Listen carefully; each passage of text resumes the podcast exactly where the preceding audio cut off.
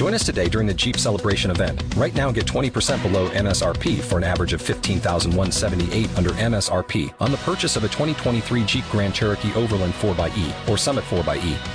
Not compatible with lease offers or with any other consumer incentive offers. 15,178 average based on 20% below average MSRP from all 2023 Grand Cherokee Overland 4xE and Summit 4xE models in dealer stock. Residency restrictions apply. Take retail delivery from dealer stock by 4 1. Jeep is a registered trademark. I'm in the house. Talk shoes. Recorded live. Good evening, everybody. This is Brandon Pemberton with my co-host Ant Green, and tonight we are on live Sports Trap Radio on NGSCSports.com via the War Room Podcast Network and Talk Shoe. Got a big time show for y'all tonight. To start off the show, we're gonna talk about the Philadelphia Eagles, and you know our show is based out of Philadelphia. Me and Anthony are both Philadelphia guys, born and bred. We're gonna talk about the Philadelphia Eagles and the reports that have surfaced over the last week that, you know, with Chip Kelly in charge, you know, things are looking toward them going all in on Marcus Mariota and, you know, taking the thirty plus million dollars that they have in free agency and going big in free agency. At seven o'clock, my boy Scott Carasik, Bleacher Report NFL Draft and Atlanta Falcons writer is joining us at seven o'clock. He's gonna come on. We're gonna talk about the NFL draft. We're gonna talk about the Falcons franchise and stuff like that. You know, after that, we're gonna go around the NFL. The franchise tags have been put on, you know, players around the league. Dez Bryant, Justin Houston, Jason Pierre-Paul, De, um, Demaryius Thomas. We're gonna talk about that. The Cleveland Browns went out. They signed Josh McCown, and they basically he expects to be the starter next year. So we're gonna talk about that. Then we're gonna go around the NBA, talk about that a little bit, and you know the Philadelphia Phillies. Vegas predicted the Phillies to win 68 and a half games this year. Um, for the past couple years, Ruben Amaro Jr. has done nothing but ruin this um, baseball team. So we're going to talk about what are our expectations for the Philadelphia Phillies this year. Chase Utley, I found out today, sprained his ankle in at some time in, in January, early January, and Chase Utley is, uh, was unable to play any spring training games and get any game time in thus far. It, yeah, the season is a month away, but still, in baseball, a sport in which is a, a lot of time involved, you know, you want your players out there, but the Phillies wouldn't be going through this if they traded Chase Utley two years ago when the Detroit Tigers wanted him. But hey, it is what it is. Ant Green, what's going on, bro? Man, nothing, man. You know, for for everybody on the uh, East Coast that's listening to the show, like we was just talking about this crazy weather. But out, outside of that, it's so much going on in the sports world, like you you know, like you had hinted at before, and um, it's like right off the bat when we hear these talks about us going the the Philadelphia Eagles going through free agency and trying to build their team that way just to get Marcus Mariota and and and I'm and I'm gonna tell you like this. I've convinced myself that Marcus Mariota is about two or three years away from you even seeing if he can play quarterback in the NFL. And I just I just hope that Chip Kelly is right. Or that the reports are wrong. And that we won't move if we do move up it's you know it's to get um it's to get a top cornerback or a, a, top outside linebacker. I just I from what I've seen, I just don't see what other people are talking about with Marcus Mariota, and I guess and, and I guess it's just one of those things where it's like, well, maybe I'm maybe I'm missing something, and maybe you know the other guys, you know, I lean on you and other guys that know about this whole thing, and of course I'll ask Scott about it as well when he come on at uh at seven. But it's just it's just crazy to me that you know I I just don't I just don't see this working. I just don't see it working. I am I am against it, and I am pro. I, I, and I think that the biggest reason why I'm against it is because I'm pro Nick Foles. Like how many teams got Pro Bowl quarterbacks that they trying to get off of their roster? Uh, I mean, look, if, I said this before. If this was heading into Chip Kelly's first year, I, I even though I'm not that big of a Mariota fan, like honestly, Parrot, like for real, I could you could convince me a bit more if it was heading into his first year. All right, this year one, they signed him for five years. He gonna get his guy that he recruited. You know what I mean? And you know, okay, I can buy it a little bit then, but right now I cannot buy it because I just know how championship teams are built. And championship teams are built via the draft. They're not built, you know, through. A, I mean, you look at history in any situation in which any team has given up, you know, multiple draft picks, a lot of high draft picks over a period of time, and seeing what's happened. We've seen it happen with the Vikings and Herschel Walker. The Cowboys won three Super Bowls. We've seen what happened with the Saints when they gave up their drafts for Ricky Williams. Ricky Williams had a, over 10,000 yards in his career, but that didn't work out great for the Saints. You look at the Washington Redskins, and I think in RG3, the book is still out on him, but I I mean, when you give up that amount of players in the NFL, it's a seven round draft, it's a 53 man roster. One player isn't going to win you a Super Bowl. You need more than one guy. And for Chip Kelly to feel as though that, I mean, if it's true, if he feels as though that, and he's in charge, and that's the that's the bigger problem, and it's the exact reason why he made the power play. Because I tell, I'm telling you, point blank, period. Whether people like what I say or they want to believe it or not, if Chip Kelly isn't if he doesn't get Mariota in this this year's draft, and by year four they're not winning, he's going to quit and he's going back to college where he can get all the best players. It's easier for him to pick players. That's that's point blank. Period. Yeah, I mean, yeah. Why would you though? Like, here, here's my thing. Outside of that that that fire to just be a competitor and see how good you can be, what would be the reason for Chip Kelly to to stick around and, and stay with the Eagles?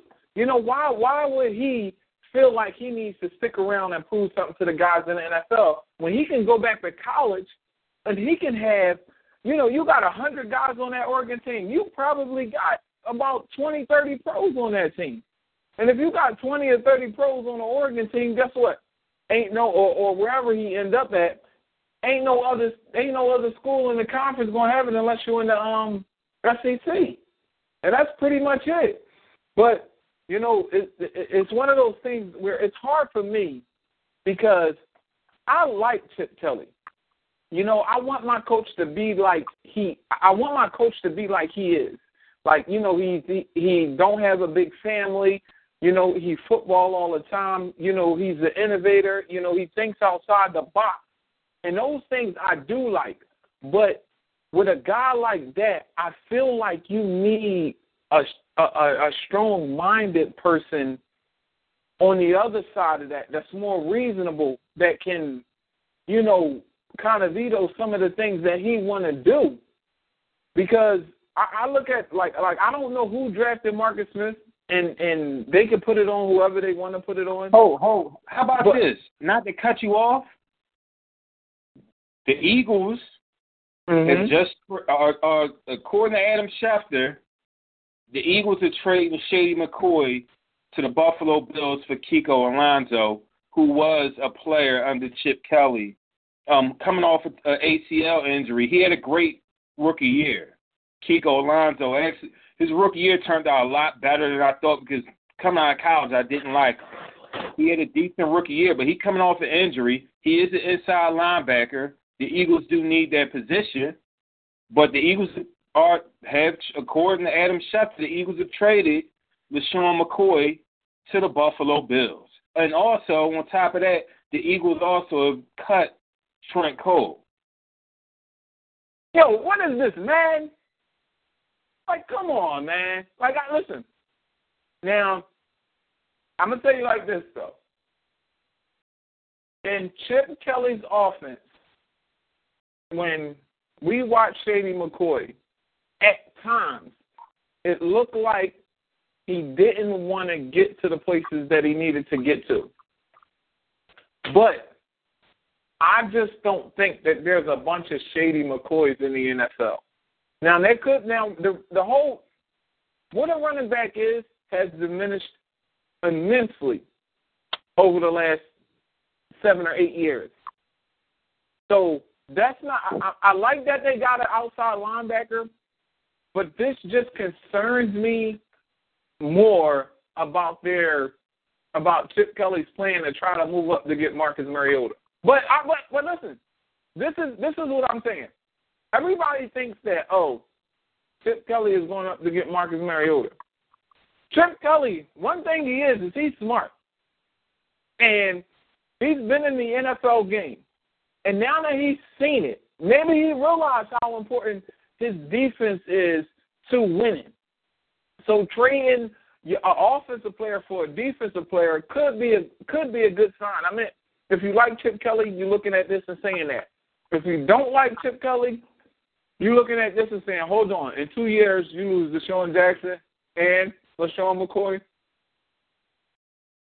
I mean, I mean, the running back position in the NFL. I mean, and Shady was good the first year under Chip Kelly. Last year, for whatever reason, he did, and I admittedly he did not run the same. A lot of people tried to make excuses about the offensive line. Shady McCoy didn't run north and south as much as he should have um, last year. I mean, that's point blank. Period. If Kiko Alonso wasn't coming off of this injury, and he had a, a, a great second year, I mean, I would be more okay with it. The whole thing is, is Kiko Alonso going to be 100% and ready to go um, when mini camp and training camp start? Because the thing I don't want to hear is, oh, he's slowed up by injury. And I mean, that may have been the reason why they went and picked up Brad Jones yesterday, who who stinks. I mean, the the hold down the fort until Alonso is healthy, and I mean, he does play special teams as well. But I mean, the Eagles, Chip Kelly is in charge. They tr- they cut Todd Herremans, they cut James Casey. Today they cut Cary Williams, they cut Trent Cole, and now they traded Shady McCoy to the Buffalo Bills for Kiko Alonso. So I mean, Chip Kelly has his hands on his team. He has full say. He's in charge, and it's no telling what the hell is going to happen from here.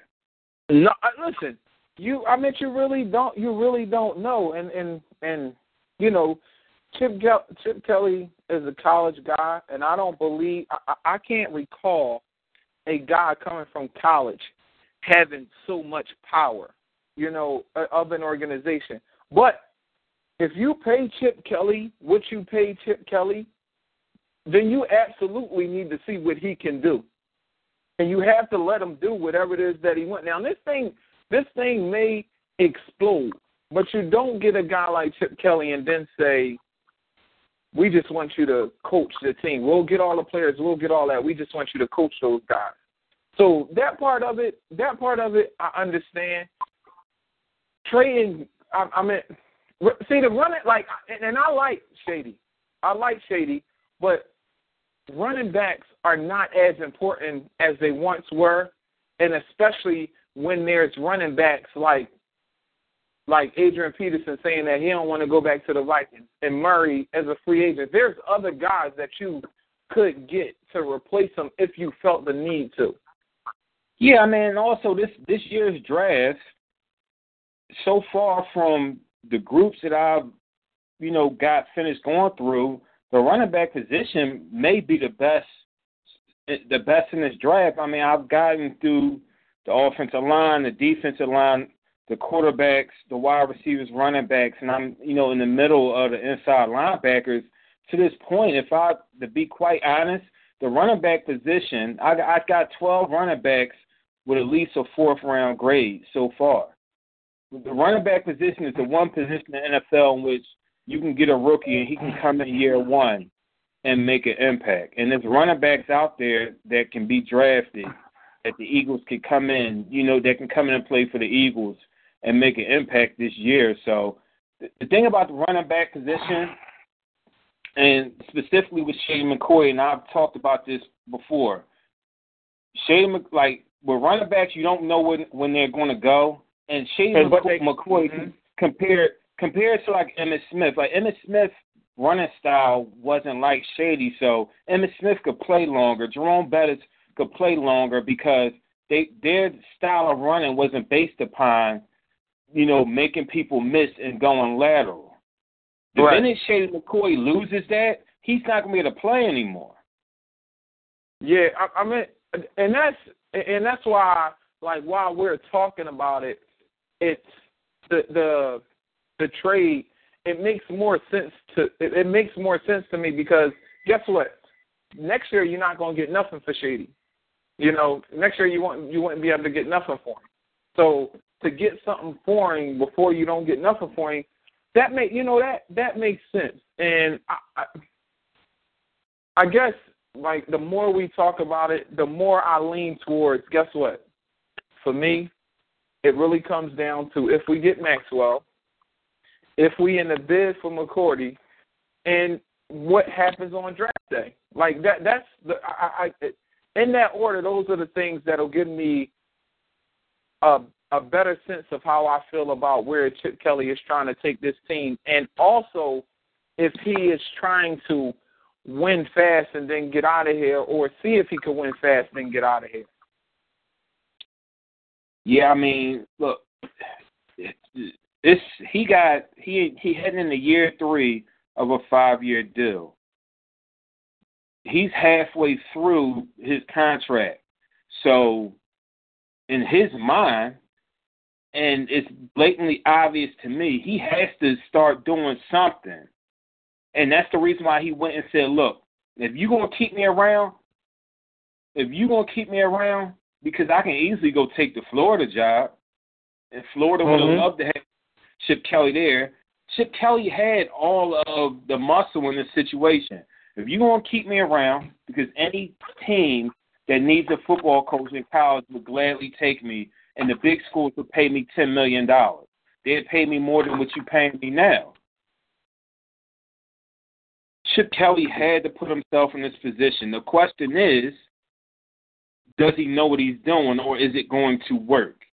But I can't blame him for, for saying, look, if I'm going to do this, I'm going to do this my way, and if I fail, after the fourth year, I'll bounce back and go back to college, and I'll get paid ten million a year, and I'll be able to recruit all the players, the best athletes in the country, um, that like to play my style of offense, and I'll be able to win ten, eleven games a year. Oh, listen, absolutely. If any, if you if you're asking anybody, you going to it, if you going to a new job, guess what? If, if, if those demands can't be met, that's exactly what you're going to do. You're going to say, "Listen, give me all power because before you fire before you fire me, I want to go down the way I intended to do the job. I want to see if it's going to work or not work." I think that this is the way that you do it. Now, can he do it? That's what the question is. But to me, to trade Shady McCoy, and I really only have one problem with Chip Kelly it's not getting nothing for DeSean Jackson. Yeah. I just that that now listen. First of all, I think if we get something for DeSean Jackson, whether it's another wide receiver or a draft pick, we make the playoffs. Or we're in a better position to make the playoffs this year with that draft pick that we got. Yeah. That was a mistake. I feel like that was a, I feel like that was a mistake. But outside, I mean, outside of that, you know, the offense has run fairly well given, you know, how the quarterback play was this year and, and what he did with Nick Foles last year. You know, so the the offense the the offense it looks like it works good enough to win, but when you got corners like you got, which they already cut, it, it to me it says, all right, cool. He's not Andy Reid, and right now, for for, for me, most of the football that I really, really watched, it was under the watch of Andy Reid. And uh, I mean, there are some things that Andy would do over and over and over again. I feel like with Chip, at least what you're seeing is him figuring it out, and that's our, that's the hard part about hiring a guy who's never done it before because you you're, you're actually watching him develop right in front of your eyes, and you can't really judge what it is until certain points of the year. Like right now with this Shady McCoy, I think most guys will say, "All right, we understand." Plus, Shady going to Buffalo. It ain't like he going to the Redskins like the DeSean did, you know. And we getting a a, a, a, a inside linebacker if he if he is if he can be healthy, who has proven to be a really good player, which is a, a, a position of need, especially with a guy like DeMeco Ryans coming back and being older. So those yeah. these things are logical. You know, these these, these that move the, the the shady deal is logical. DeSean Jackson, I don't know what was going on. I don't know what was going on. I heard something about games. I heard something about him not being a team. I heard all these things. And then when it came to it, he said it was a football decision. Well, it couldn't have been a football decision because then you put Riley Cooper out there. Because yeah, that's I mean, the wrong decision. That's the wrong decision. Yeah, if you telling me that, that that is a football decision, that's the reason why you cut the Sean, then it's a bad football decision. I question your football IQ and your football logic if if that's the reason why you cut him. I mean, and it was proven last year that without DeSean Jackson, Riley Cooper was the pedestrian that he was prior to last season. You know what I mean? He was just another guy. And yeah. on top of that, Jeremy Maclin wasn't franchised.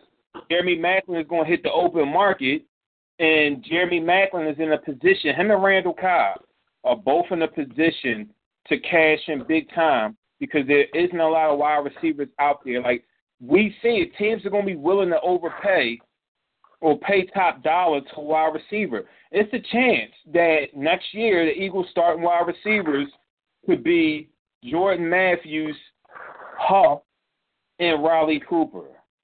And that's a problem. Listen, I'm gonna tell you like this: there has to be a couple more moves made, and I and I like and I like Jeremy Maclin. I would love to get him back. I, I wouldn't love to get him back if you got to pay like the top wide receivers in the league.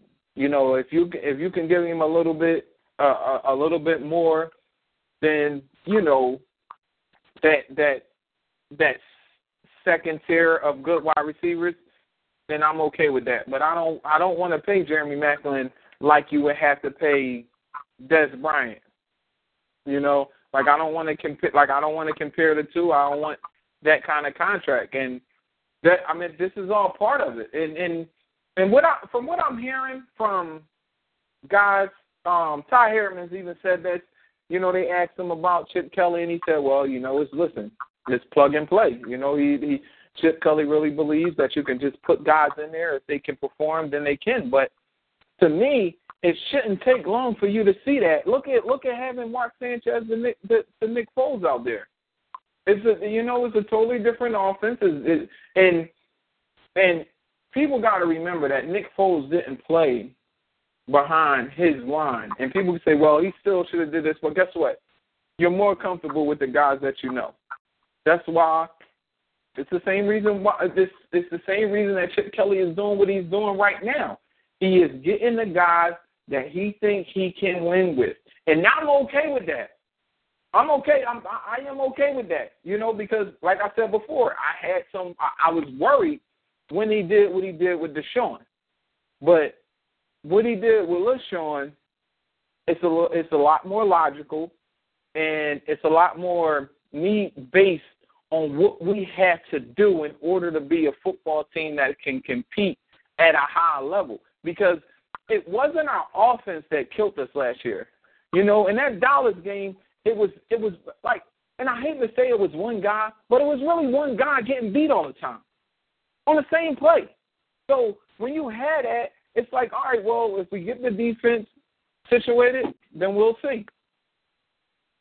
Yeah, I mean, look, Kiko Alonso is a hundred percent. You got two inside linebackers and, and Alonso and Mychal Kendricks that both can run, both can make plays in space, cover, you know, make, you know, is comfortable in pass coverage, which is very important in today's NFL, and both of them can play the run. And Kiko Alonso was a bigger linebacker than Mychal Kendricks. You know, that's what you need. I mean, and you still got DeMeco Ryans in the fold unless they plan on on cutting him, which I wouldn't, you know. And I mean, he's coming off a big time injury as well. So I mean, look, the Eagles added two inside linebackers to the fold. They added Brad Jones, a guy, you know, that's going to play special teams that may be able to play. You know, he's not going to be a great player. He may be able to come in and play the run a little bit, which he does do. That's what he does the best out of anything. Brad Jones can't cover. He can't run that well.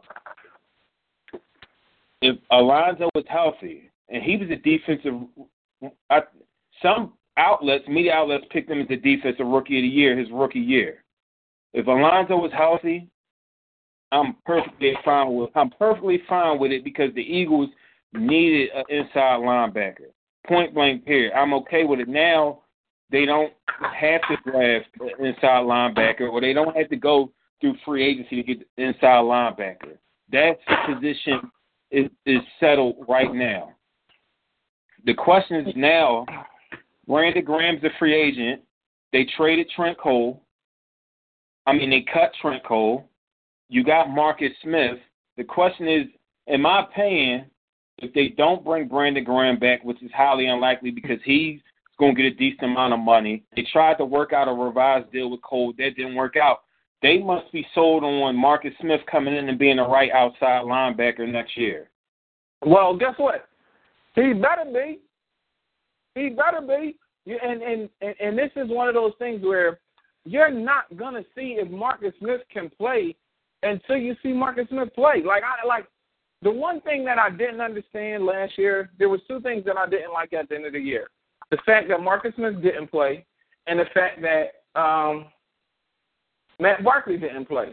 And I'm telling you from personal experience, I don't care what guys look like in practice until you put them in the game and you give them a chance to get their feet wet, you don't know what you have in guys. I don't care. I don't care. I, listen, you can watch as much tape as you want, man. You can watch as much tape as you want. If you've never seen that guy with his feet to the fire, having to do it, I just don't think you get a feel for what kind of guy he is, regardless of who it is. And, and, and that's just that's just my opinion. We had this we had this debate years ago about Tim Tebow, and we talked about it. Like, listen, Tebow Tebow wasn't an NFL quarterback not not because oh well you needed the system around him. Well, it was because he ain't listen. He wasn't accurate enough. He couldn't throw the ball to open guys. You know, but you get that same you get that you get that same system, and then you get a you you get a you get a guy like Colin Kaepernick who got accuracy issues, but you put an offense around him that assists him in doing that. Then you got then you got a guy you like. Well, guess what? If I would have put him in a regular offense, he probably wouldn't be starting in the NFL now. But now Nick Kaepernick is one of the higher paid quarterbacks in the league. And and that was my issue with the team last year. It was just like, man, you gotta let these young guys play and see if they can play, especially when you know you're not making the playoffs. Yeah, man. At the end of the season, you take Marcus Smith, you put him out there, let him play. Matt Barkley, you drafted him where you drafted him, put him out there, and you know, and let the guy play. I mean, I, that's just how I feel about the whole situation. Uh, I mean, look, we're gonna see how it all plays out. Marcus Smith, right now, from what is looking like to me, is going to be your right outside starting linebacker. I did see a report last week that the Eagles were interested in Jason Worilds um, outside linebacker from the Steelers. But right now, you, you look at it outside, right outside linebacker. They took care of inside linebacker, in their opinion. They don't have any starting cornerbacks right now. So, are you going to get one starting cornerback via the draft and you know go for the free agent route? Are you willing to pay Byron Maxwell what he wants, or you know would you go with Antonio Cromartie on a one or two year deal? Would you go Brandon Flowers on a um you know one or two year deal? The Eagles, regardless of however they do it, they have to get two starting corners that can play press man coverage and get the job done. That's I mean, it has to get done. And if they can upgrade free safety somehow, then they can do that as well. But Jason McCourty is Devin McCourty, whichever McCourty it is, he's uh, the best. Oh, and Devin. Like, yeah, yeah, yeah. Whichever Devin McCourty is the only safety on the market this year that's really good, and it's going to be impossible for the Eagles to go like Devin McCourty and Byron Maxwell. Like you can't get both, so you got to pick and choose which one you want you want to get. Which one would you take if you could only have one? I I mean I think McCoy. I like Maxwell a lot.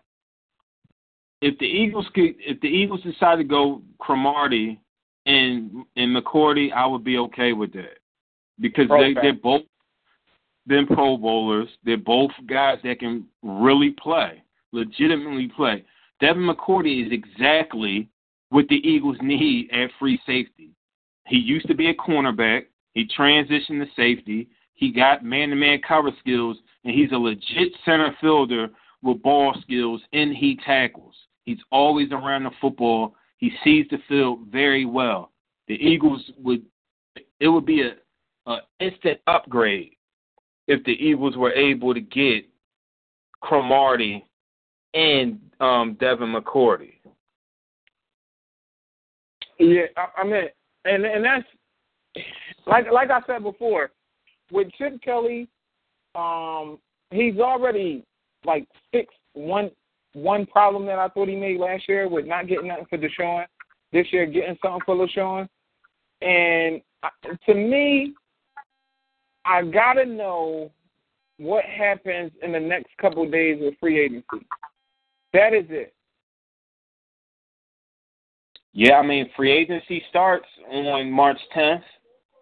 We a week away from the opening of free agency. So, I mean, right now teams is talking to agents and stuff like that. I mean, you know, the talking is, is, is happening right now as far as as far as free agency.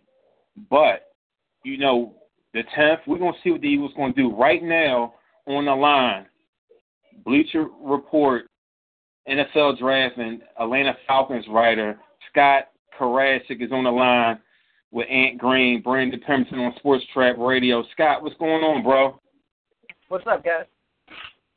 Nothing much, nothing much. Thanks for joining us on the show tonight. Um, your thoughts real quick because we had some news break, and you know our show is based out here in Philadelphia. Adam Schefter reported that the Eagles traded Shady McCoy to the Buffalo Bills to Kiko Alonso. What's your thoughts on that deal? Could Rex Ryan bend over any farther for Chip Kelly?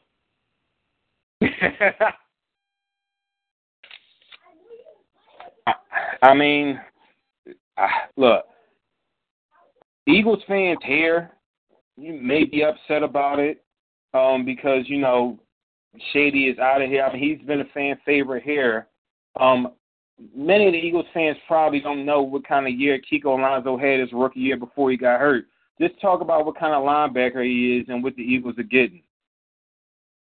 The Eagles are getting the linebacker that they thought DeMeco Ryans was when they traded for him. I mean, that, that's the best way to put it. Don't get me wrong, DeMeco's been solid, but he hasn't been the guy he was in uh, in Houston. Kiko right now is exactly the guy that um, he's exactly what DeMeco Ryans was in Houston. That good inside linebacker who understands how to play multiple different roles, great in coverage, can blitz, can get out to the quarterback, plays the run effectively. He understands his gap control, but he's not a good he's not a good like stack and shed kind of linebacker. You want to give him some protection, and they've got that Philly. They've got that with their guys. Okay. Yeah, I mean, I was telling Ant Green, you know, before you had came on that, you know, a lot of fans here probably won't like the trade. Um, but Kiko Alonso, you know, his rookie year, he played a lot better than I thought he would play, and I definitely agree with you. Having him and Mychal Kendricks, two athletic guys that are three down linebackers, is an instant upgrade. And the Eagles did need a, a inside linebacker, especially after DeMeco Ryans towards Achilles again. Yeah, I mean, it, it I mean, with DeMeco Ryan tearing that Achilles again, you might as well. You needed somebody. You absolutely needed somebody. Okay, all right. And let's get into the questions that you had for Scott. Yeah, let's let let's start right away. Let me shoot them at you, Scott. The the first question, of course, is about the quarterback position, and um, I guess it's a two part question. You know, what which one of the two guys do you like out of Mariota and Jameis Winston, and would you would you do what most people are suggesting that Chip Kelly is trying to do to go up and get Marcus Mariota? For Mariota, yeah. For Jameis Winston, no. Um, just because Mariota is a way better fit for his offense, and he's the kind of personality that uh, Chip Kelly wants on the seat on his uh, team, and having Mariota lead the offense, Alonso lead that defense, that'd be perfect for him. As far as Winston for Philly, I wouldn't trade up, but if I was a team like I don't know the Rams, I would trade up for him. Oh, okay. And who, like, if you had to pick one, who would you say is the better quarterback? I think Winston's a better quarterback, but his off field scares the fool out of him. Mm-hmm. So, yeah, I, and that's one of the things that I, you know, that I hear, you know, and it's like the reports are once you get in front of Jameis Winston, he's so charming, he demands the room and things of that nature. Um, it like, is it just that you just don't want to take a chance on that guy? Because see, to me, if you have a top pick and you need a quarterback, you need a quarterback that is going to be able to play. And it's and I guess it's like, well, will he be able to make the decisions off the field? And we, I mean, we see it now with with um with Johnny Football. You know, with with him having those issues that people kind of ignored, and now they at, at at that point. Do you? Is there any feel for for for Jameson being able to change and mature into a a, a, great NFL person? I mean, I don't know if there is. I mean, there's a chance that he can change and mature and stop being an idiot and just completely be that guy that everybody wants him to be. But it only really matters if one team wants to take him, and that one team is Tampa Bay, and I think they're going to take him number one overall. And there's really nothing anybody's going to do about it. So you say, so at, at at this point now, you feel as though that the Bucks will take Winston. I don't even think there's a question. Lovie Smith is Lovie Smith is kind of an idiot, and he loves taking guys that he probably shouldn't take in the draft, especially on the offensive side of the ball. Um, I do think that Dirk Koetter is going to enjoy having a quarterback like Winston, though, because Winston's very good at pretty much everything you need a quarterback to be good at. Okay. Now, and what's the next question you have for him?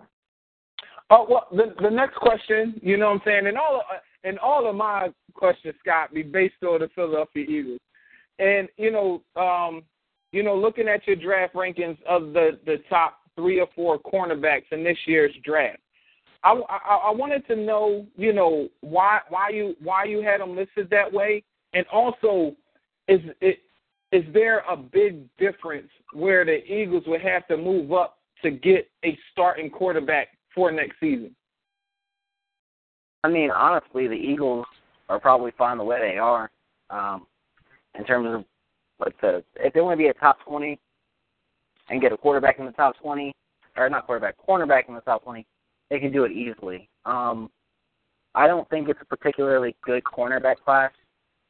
I like Ifo, but he has that injury he's coming off of. I like Trae Waynes, but he's got a couple injury concerns, and then I don't love his film. Um, Josh Shaw is probably the best cornerback in the class, but he's always going to be that idiot that fell out the window. And then Marcus Peters, he's an excellent corner if you're running that uh that uh Seattle style scheme. So if you want big corners, this is the year to do it. But I think Philly probably be better off taking one in the second than wait than taking one in the first, and then spend some money on on Byron Maxwell, and you're good to go. Now, with the Eagles style of play, with them playing, you know, press man, you know, a lot of single high safety. If you any of these corners in the draft class right now, which one of these guys you feel that would be a, a fit for what the Eagles like to do? If you're looking for a single high, you need to get Eric Rowe, Darren Smith, or Gerod Holliman. Um, those are the three top single high guys. If I had to pick one myself, I'd pick Eric Rowe because he reminds me so much of Eric Weddle. Um, and he could cover that single high very easily. And then if you guys end up switching the scheme around a little bit, you wouldn't have a problem moving him low.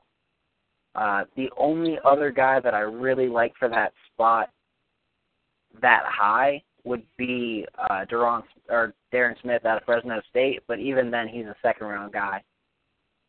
And, and don't get me started on Landon Collins because I think he should be a linebacker. He's not good in single high at all.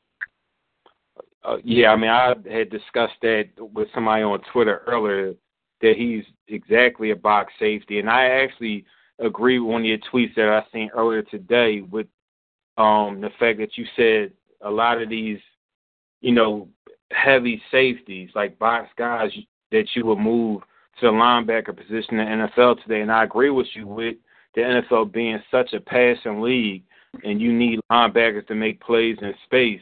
You know, moving those safeties that's in that 225, 230 plus round rank that are more box guys will fit perfect in the NFL as linebackers. Oh yeah, you take a guy like Landon Collins and you play him at weak side linebacker in a four three, you'll have a guy who can be out there and look a lot like Derrick Brooks as opposed to a guy who's going to look more like I don't know uh, Roy Williams when he was playing for the Cowboys. Yeah. Mm-hmm. He's getting burned all the time. I mean that, that's that's the difference there. That's what it looks like to me. Okay. Yeah, okay. yeah. Now, I guess now, Scott, m- moving on to the Falcons, and here, you know, we, and I and I don't know why this is. You know, we got a quarterback that made it to a Pro Bowl. You know, got hurt, but but absolutely showed his his his toughness behind a bad um, offensive line. When you down there with with Matt Ryan, you know what what is the what is the feel that people get about Matt Ryan? Do they see him as a quarterback that can lead them to a championship, or do he? Is this still one of those things like he needs to prove it again after you know after two, uh, you know after two years of not being so good? Matt Ryan wasn't the reason why the Falcons weren't good. Um, anybody who thinks wins are solely on the quarterback just doesn't understand the game of football because that's ridiculous. Um, Matt Ryan's a great quarterback. Atlanta, the Falcons think he's a top eight player at the position. That's mm-hmm. why they pay him like one. They think that he is a top five quarterback once Brees, Brady, and Manning retire, which wouldn't shock me. Um, and I think that's what's going to happen with them.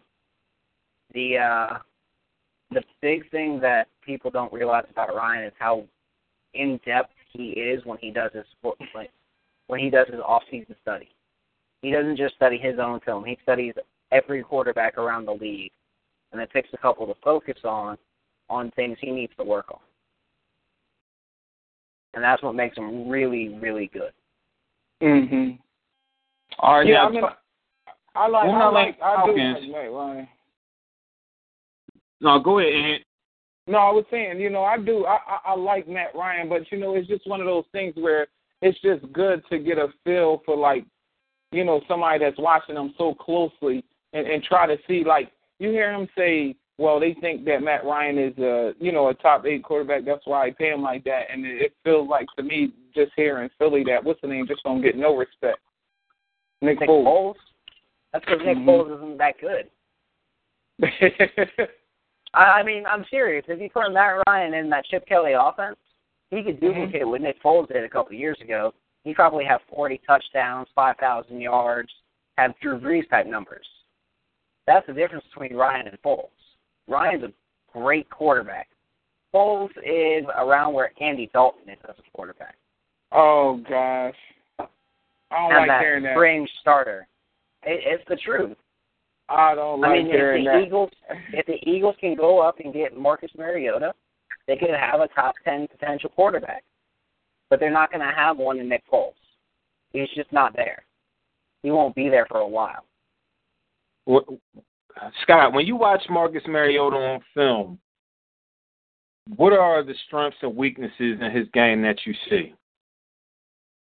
The the question that you have with Mariota, I'm gonna get get that out the way quickly. Um, the biggest question that I have with Mariota is throwing into traffic. He doesn't do it that often. He he tends to hold on to the ball a little bit longer than most guys and buys time with his feet, which is good. But in the NFL, he won't be able to do it as much, so he's got to get a little quicker with his decision making. But other than that, I mean, he's a really well-rounded quarterback, and the questioning is from scheme more than anything else. And to me, if you're a good coach, you're going to figure out how to make Marcus Mariota work in your scheme, or you're going to change your scheme to make it work for him. So, I mean, Mariota, I the big questions that I have are easily answered if you basically scheme guys open and make sure that he has guys to get out to uh make sure he has guys open to throw to based on your scheme, and you should be fine.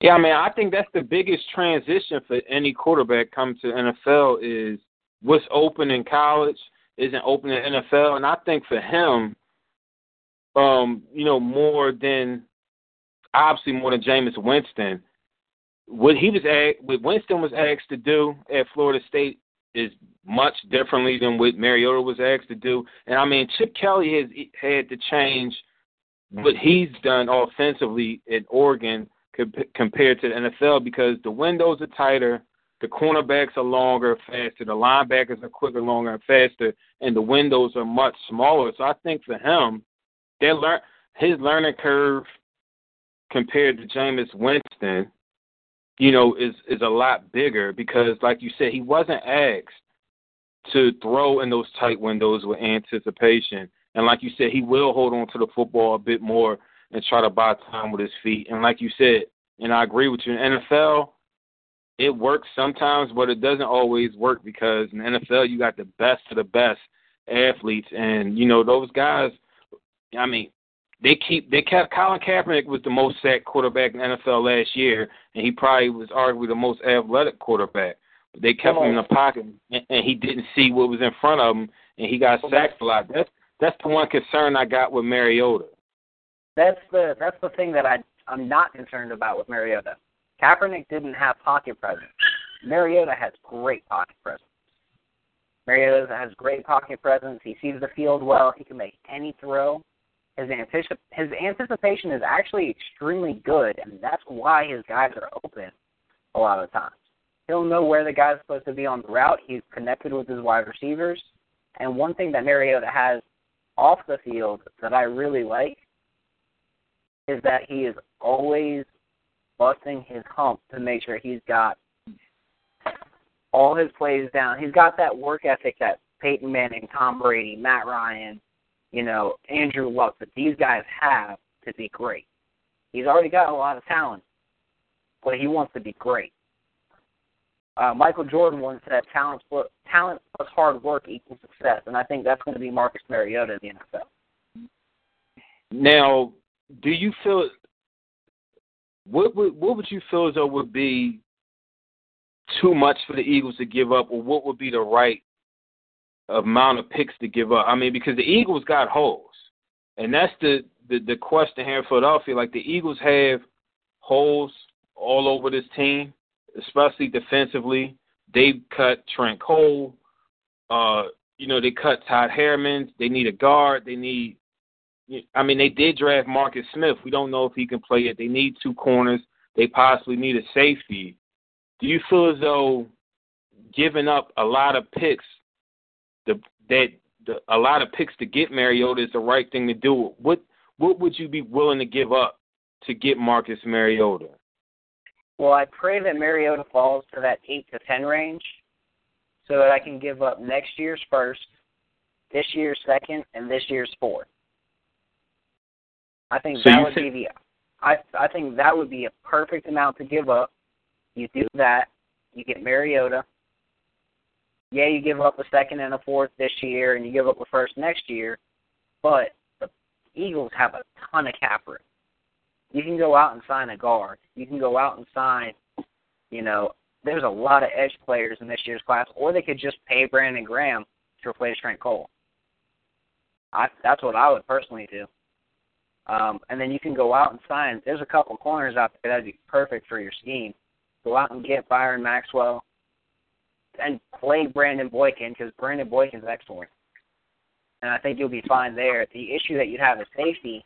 But it's a deep enough safety class that you could, you know, stick with Malcolm Jenkins as a free, and then bring in a strong safety. There's a lot of solid strong safeties out there. Okay, I mean, and I mean that's the thing. Like last year, you know, the Eagles had played Malcolm Jenkins, you know, a bit closer to the line of scrimmage, and they had played like Nate Allen as the single high guy, and it obviously didn't work. So, if the Eagles, if the Eagles, you think if the Eagles brought in the right box safety, that Malcolm Jenkins would be fine playing center field? Oh yeah, like if they took Cody Prewitt in the third round, I think they'd be okay. Because Okay, Prewitt's now- a good box safety. All right. Now I'm looking at um your big board, and I'm looking at the running back position. And you know, when me and Ant was talking earlier, and they said that the Eagles had traded Shady McCoy, I had told them at this point, you know, I had gotten through, you know, the the the O line, D line, the wide receivers, tight ends, running backs. Um, and I'm, you know, currently on the inside linebackers as far as my evaluation. And I told them, arguably at this point, I probably could say so far the running back position is the deepest um, talent wise in this year's draft. Do you agree with that? This is the best the running back position has been in probably a decade. Since that 2005 draft where it was Ronnie Brown and Cadillac Williams and a couple other guys real high. I mean, this is probably the best running back class since then. If Todd Gurley's 100% healthy, that's the beast in the class. Melvin Gordon's a great running back. Ameer Abdullah, just great feet, understands how to find the holes. Tevin Coleman, productive, intelligent running back. David Cobb, you're running a zone scheme, you want David Cobb. Uh, Jeremy Langford understands how to find the holes. He's more of a man scheme kind of guy, but excellent mean, and that's just my top six. I mean, there's another dozen guys that I would take in the top 100, and that's not even including a couple guys I'm a little low on, like T.J. Yeldon. Not super high on him. Um, I just don't like Alabama running backs. And then, you know, uh, say John Crockett at North Dakota State. I know he's really productive, but I just don't see it with him.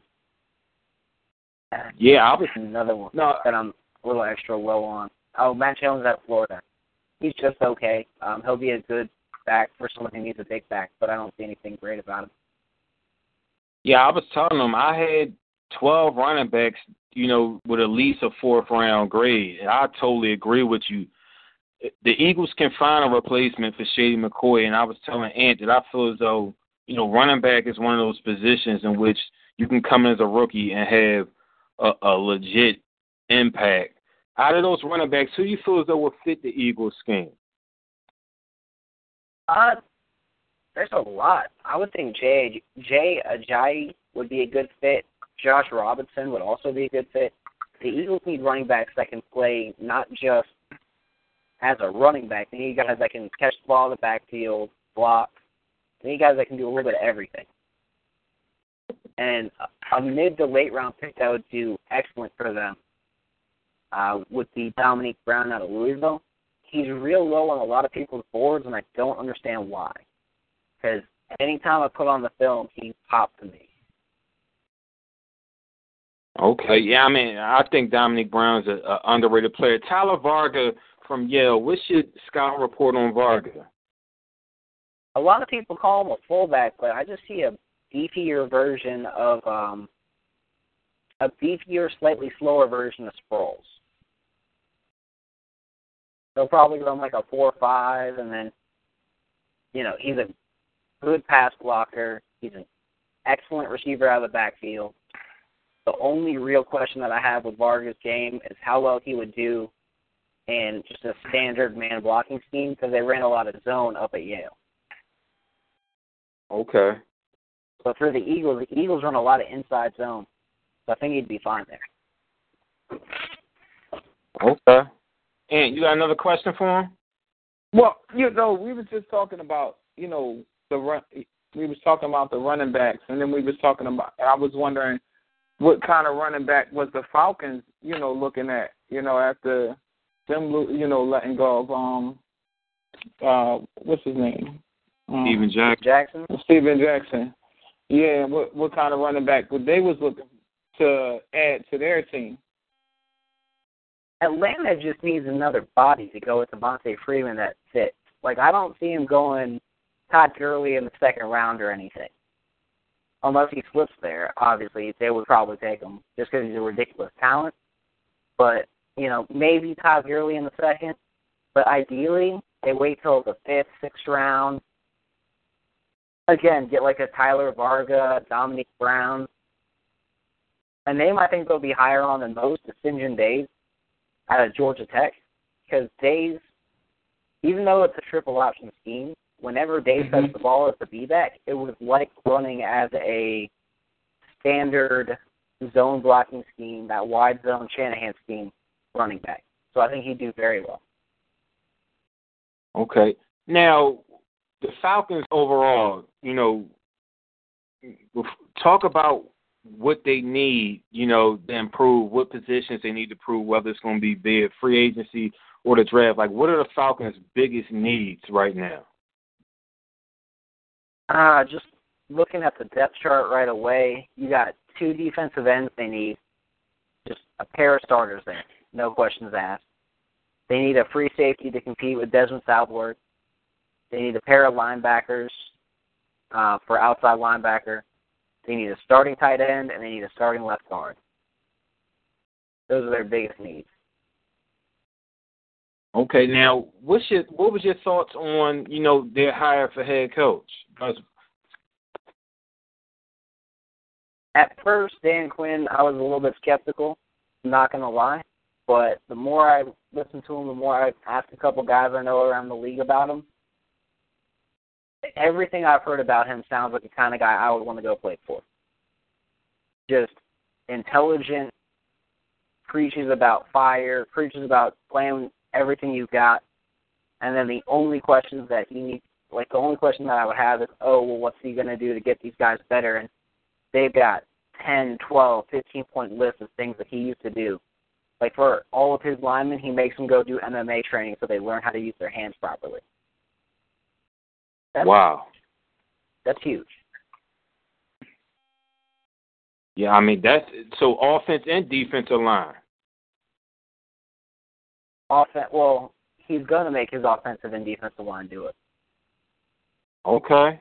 I mean, I think that's definitely huge because, in you know, watching tape on offensive defensive linemen, you know, coming out of college, or you know, even linebackers, as far as using their hands and shedding blocks. I mean, a lot of my notes is, you know, such and such doesn't use his hands consistently or doesn't know how to use his hands. So, you know, I've talked to Chuck Smith, and obviously, you uh, you know, you know who Chuck Smith is, former defensive end for the Falcons, and you know that's something that he preaches heavily. Um, is hand usage as a defensive lineman. Oh, for sure. Chuck's huge on that, though. And Chuck will always be huge on that. Um, yeah, if you don't know how to use your hands, he'll gladly teach you. If you come up to him and say, "Hey, Chuck, I want to be a, an NFL pass rusher. Teach me what I need to do." Like he'll he'll come right up. He'll say, "Yeah, let's go. Let's do it. Yeah, let's, let's make sure you've got a great, um, great hands. Let's make sure you can throw people around." Okay. Yeah, that's definitely true. Scott, before we let you go, let everybody know where they can follow you at on Twitter. Let them know where they can find your articles at, and let them know where they can listen to your show because he's also the co-host of Pro Football Central Falcons Radio as well. So you can find my uh, my show at either Pro Football Central or you can find it on my YouTube channel, um, which is at Scar988. As for me, you can find me at Scott Carasik on Twitter.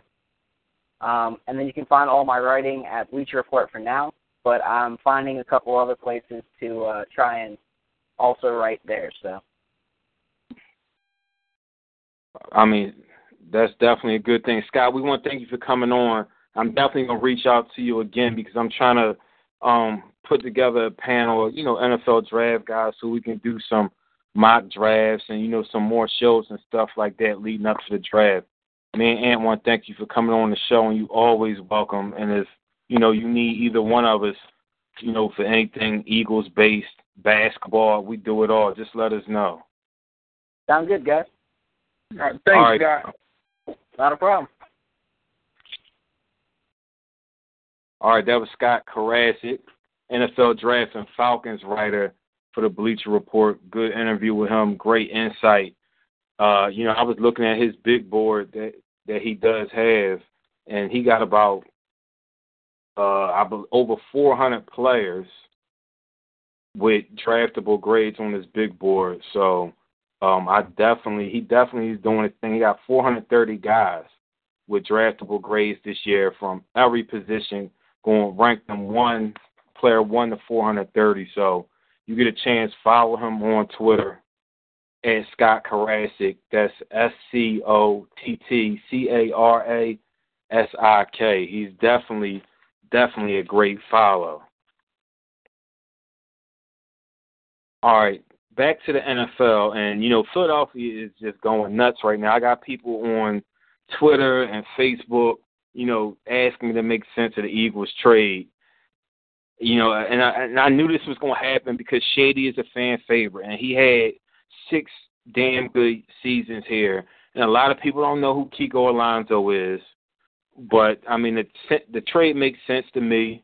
If I'm if I'm uh, Rex Ryan, you know I can understand why he would want Shady McCoy, but I mean and, I mean a running back position is a bit old there.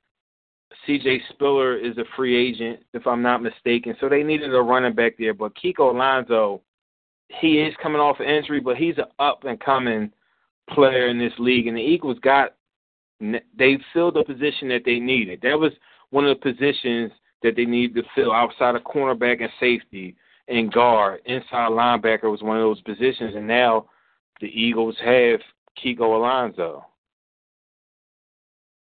Yeah, yeah. No, I mean, it's it's one of those things where like you look at things and and you and you see that you can't pay so much attention to social media because what happens is you hear people having an opinion on things that they don't know nothing about. Like you can't you can't say if a guy can play or not play, and you never seen him play.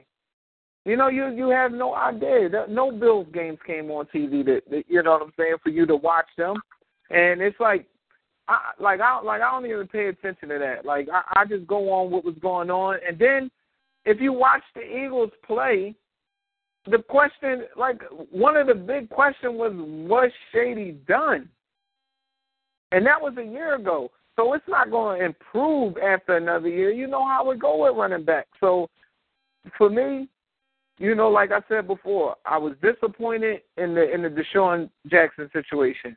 But clearly, to me, this is an upgrade, and I was so relieved. I get listen. Scott took me both ways, man. He took me both ways. He told me my Nick Foles not that good, and then he told me, and then he told me that you know we got to still and getting this linebacker for Shady. So you know, I I, I guess I'll take it, man. Yeah, I mean, this off season with Chip Kelly in charge, this Eagles off season, you just don't know what's going to happen. And I mean, and this quickly over the last couple of days, we've seen the influence of Chip Kelly, guys getting cut, and then this trade being made with Shady McCoy. I mean, the Eagles, it's a possibility that the Eagles, I mean, Maclin, there's no telling whether he's back next year. because of him having the capability to hit the free agent market. Bro, it's a chance that the Eagles might have lost their three best offensive players within a span of two two years. Yeah, I mean, it, it, our but you got but the thing about it is in, in and and I hate to be like the guy justifying everything that Chip Kelly does, but DeSean Jackson had his best year under Chip Kelly. So did LeSean McCoy, and so did Jeremy Maclin. That's not no coincidence to me.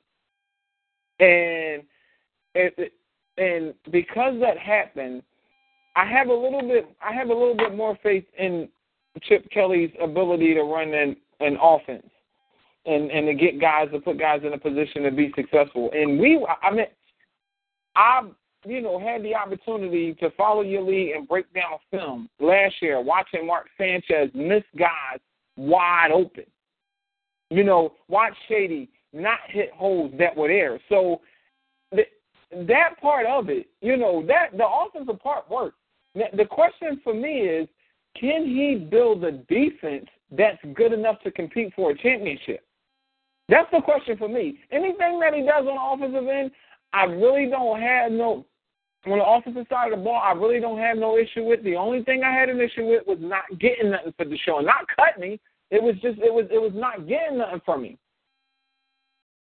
Getting nothing. Yeah, I mean, I offense they somehow, some way, he'll figure it out because coming into the league, with you know the the this it was a notion that he had to have a, a quarterback that could run in order for the offense to flourish. I mean, he's proven. Uh, Nick Foles, they were able to win, you know, to a certain extent. I definitely agree. I don't think they'll have issues scoring points as long as whoever is playing quarterback doesn't like the Eagles led the league in turnovers last year. That has to change. Whomever's going to play quarterback, point blank period. The Eagles turn the ball over. You can't win. I don't care whomever it is. Part of being a good quarterback is taking care of the football and making the right decisions with it. And, you know, that has to change next year. You know, short yardage situations, the Eagles don't have a heavy package at this point. I'm hoping somebody close to Chip Kelly tell him, look, you can't run. You, you got to get a heavy package. You got to get some tight ends that can block. You got to get a fullback and block. And inside the five, you can't run shotgun in the NFL with these defensive linemen that are big, strong, and fast, and that will shoot gaps if you're going to zone block inside the five yard line. You can't zone block inside the five yard line when guys are going to shoot gaps. That's how you don't convert, you know, short yardage situations inside the five yard line. The defense has to get to a level in which they're not in the bottom five in passing yards. You know, they're not last in the league and giving up plays of 20 plus yards. Point blank cannot happen because those chunk plays last year, the the inability to cover and the mistakes in coverage that were made last year by the cornerbacks and safeties cost the Eagles on numerous occasions. The Eagles improved their pass rush last year. They were in the top five in the NFL in sacks after finishing the bottom five the year before. Pass rush wasn't an issue. Defensive backs were the issue. They have to get better in those aspects if they're going to take a step forward. The Cowboys have gotten better. I just read a report that the Giants may be going after Ndamukong Suh. If Ndamukong Suh is going to be playing in NFC East for the next few years, you best get some inside guys that can block this man, or whomever's playing quarterback and running back won't last long. Yeah, I mean, listen, you're going to have to do that. I mean, and, and, and it, it's it's we so far we we so far away from what needs to happen, and I'm just looking at I, I'm just looking at the the the landscape of what need what needs to happen in free agency for me to be comfortable with whatever happens in the draft because that's that's what it comes down to. Like what what what we think of the Eagles going into next season has everything to do with the draft and then free agency. Nothing more, nothing less. Yeah, I mean the improvements. You got to get better during the off season. If you're trying to take steps to being a team that can compete for the Super Bowl, you have to get better. This is the time to get better. Got to better the roster. Got to get better talent. The coaches got to get better. Everybody has to improve, and it all comes down to Chip Kelly because Jeffrey Lurie gave him the the ultimate keys to the car. He gave him the keys point blank period all football decisions go through Chip Kelly. The coaching staff, the players, free agency, all of it. Chip Kelly is the czar of czars. He's in charge of everything. So Yeah, he- Eagles' success over the next three years is going to be based upon does he make the right decisions. And let, and let me, I, I guess, and this is my just my question for you, Big. I mean, you've already said it about Shady McCoy, and you know that once you say, you know, say something when it comes to the sports, I I just take it as that. With this trade right now, are you are you okay with this trade? Just uh, uh, flat out, are you okay with this trade? I mean, it's pros and cons to both. I mean, if Alonso wasn't coming off an injury, I would be a hundred percent okay with it. The Mm-hmm. question is, is Kiko Alonso going to be a hundred percent healthy going into the season?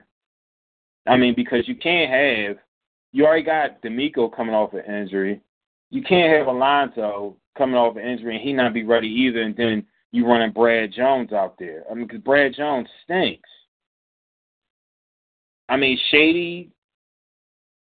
Uh, with the running back class in this draft, like just knowing where you, that you can find a running back that can play, you know, anywhere in the draft, I'm I'm okay with it. Like, I'm I'm actually fine with it.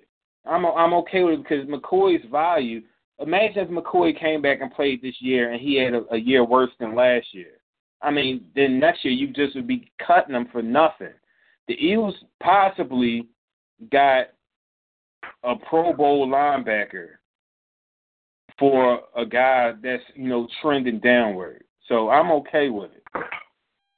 And that's and I, and I guess that's the thing that I look at. Like I don't like I I really don't get concerned and and, and right now with me, I'm smart enough to know when I don't know, and I try to look at the people that do know. And from what I what what we've been talking about, reading, um, you know, looking at some of the guys that I go to for information, everybody is saying that it's a it's a good deal for the Eagles. And you know, Scott just feel like you know, we pretty much robbed the uh the uh with get with getting him. Yeah, I mean the, the Eagles will be able to replace Shady McCoy. That that won't be an issue. It's tons of running backs. Scott said it. I said it. It's running backs out out there in this draft. Young, young, fresh guys that come into this league that'll be able to be able to play and do well for the Eagles. So I'm not really, you know, worrying about that. I think I'm more so I'm obviously worried about the um you know defensive end. I mean, then you think about it. Shady McCoy was owed twelve million dollars this year against the cap. The Eagles just they just freed some more cap space. So I they got a plan. The question is, is the plan going to work? At this point, we have no clue. We just got to see how it plays out. I'm gonna tell you. I'm gonna tell you what Shady is right now. L- listen, Shady is like to me right now. Shady is that that that girlfriend that you get that you've been with with a while. That you know you. The beginning was great. The beginning was great, and then because the beginning was great, so great, you like, man, maybe we could get back to that place. But in heart of hearts, you know you're never to get what you got in the beginning, no matter what you do. And I think that a lot, and, and you see it all the time, people scared to let go of something just because what it once was, and in fear of not having nothing at all. And I just don't think this is that situation because, and, and in life, somebody else always comes. Somebody Yeah. else always comes. Nobody breaks up and be by themselves for the rest of their life. And this is, and I mean, I think this is a shock for the people that did not know how devalued a running back has become in the league. See, we with you, with with me having this relationship with you, I've been able to see the transition from running backs, you know, getting picked later and later in the first round to none even getting picked in the first round. When there was a time where a running back was going first, second, or third all the time. So it's a different. I mean, it's a different game, and, and in most situations, even when Shady go to Buffalo, he's not going to be expected to carry the ball all the time. He's not going to be expected to carry the ball all the time. So it's a, it, it's just I think for the it's just the shock of it all that's an issue more than what Shady was or what he wasn't. Because like you said, if you watch enough film, you see the things that he didn't do quite as well as he did them the year before. And I, I just think that it wasn't that he couldn't do them. It's just one of those things. As the wear and tear come on you, this, this exactly what happens. Yeah, I mean, I totally agree. And you know, Mike Jordan on Twitter now saying that Shady's arguably the best running back in the league. You take that poll right now, nobody's saying that Shady is the best running back in the league. No, no. I mean, nobody's saying that right now. He's six years in, and a lot of running backs after six years and all those touches start trending downward, and the film proved last year regardless of what anybody wants to say, the film proved last year that Shady McCoy is tra- trending downward. Now, a trade like this could motivate a guy, you know, to, to have a big year. We'll see what he does, but the only risk in this is, you know, you got a guy, you traded for a guy that missed all of last year with, with a serious injury. If Kiko Alonso comes back and he's healthy, nobody will be bitching and moaning about um, losing Shady McCoy. I mean, right now it's just a lot of reaction because for the past six years, Eagles fans loved Shady McCoy. You know, he had some great years. Last year he had his best year, but with the running back position, and like you said, in order to get something, you got to give something up. Ruben Amaro Jr. should take a page from Chip Kelly's book because Ruben Amaro Jr. didn't get rid of guys while they still had some value, and he held on too long to guys, and that's the reason why the Phillies are slotted to win 68 and a half games this year. Exactly. You can't keep guys forever. You can't. No, I don't care who it is. You know, outside outside of offensive line, punter, kicker, and quarterback, all of those other guys, you can't keep guys a very long time. Like you, I mean, that's just how the game is played. It, it, it, you, you're not going to be able to play. You're not going to be able to play that long, and that's and that's where and that's where we are. And I know people are like, oh no, you know, Shady now it's over. No, it's not. No, it no it no it is not. Listen, Adrian Peterson has been the best running back in the league for a couple of years. Minnesota ain't even been to the playoffs. Yeah, I mean, so the, thing like they, they, they haven't they they haven't came close to to getting to the Super Bowl since Brett Favre came there and played that year, and Brett Brett Favre was a quarterback that had impact on that team. They haven't came close in all of Adrian Peterson years playing for that team outside of the year that they had Brett Favre. Yeah, I mean, just look. I mean, look at it. Like the teams with the, you know, Shady was the best running back in the last year. Last year, they didn't make it to the Super Bowl. You know, DeMarco Murray was the best running back in the league this year. They didn't make it to the Super Bowl. So you know, like it's a it's it's a team thing. It's a team thing. It was our defense that was the issue to me, not our offense. Bro, I totally agree. Let's get to the um news around the NFL. Some franchise tags were put on some players yesterday. The Cowboys put the tag on Dez Bryant. Um, you know, over the last week or so, we heard the rumors, alleged allegations that it may have been him on tape. It may have been one of his friends on tape that dragged the girl out of a car into another car. Um, you know, they put the tag on Dez Bryant. NFL players really don't like the franchise tag because you on a one year deal. Yes, you're getting paid the average of the top five players at your position, but if you get seriously injured during that franchise year, you know, that obviously can hurt your chance of getting a long term deal. And guys in football, you know, are looking for security long term. This would be his first, you know, chance at a big time contract. What's your thoughts on on Dez Bryant? Listen, with, with with the way it works now, you know, it's one of those things where like I know at the beginning guys were like, "Well, I'm happy to get that franchise tag," but listen, Dez Bryant could lose. I mean, in, in this situation, he could lose twenty to forty million dollars. I mean, let, let's think about it this way. Let's say Romo get hurt, and Dez Bryant have a down year. Then people gonna be saying he he not as good as he once was, and he ain't gonna get nowhere near the money that he got. And and I, I would be careful, especially with wide receivers and how some of them are, to watch him right now playing with that franchise tag.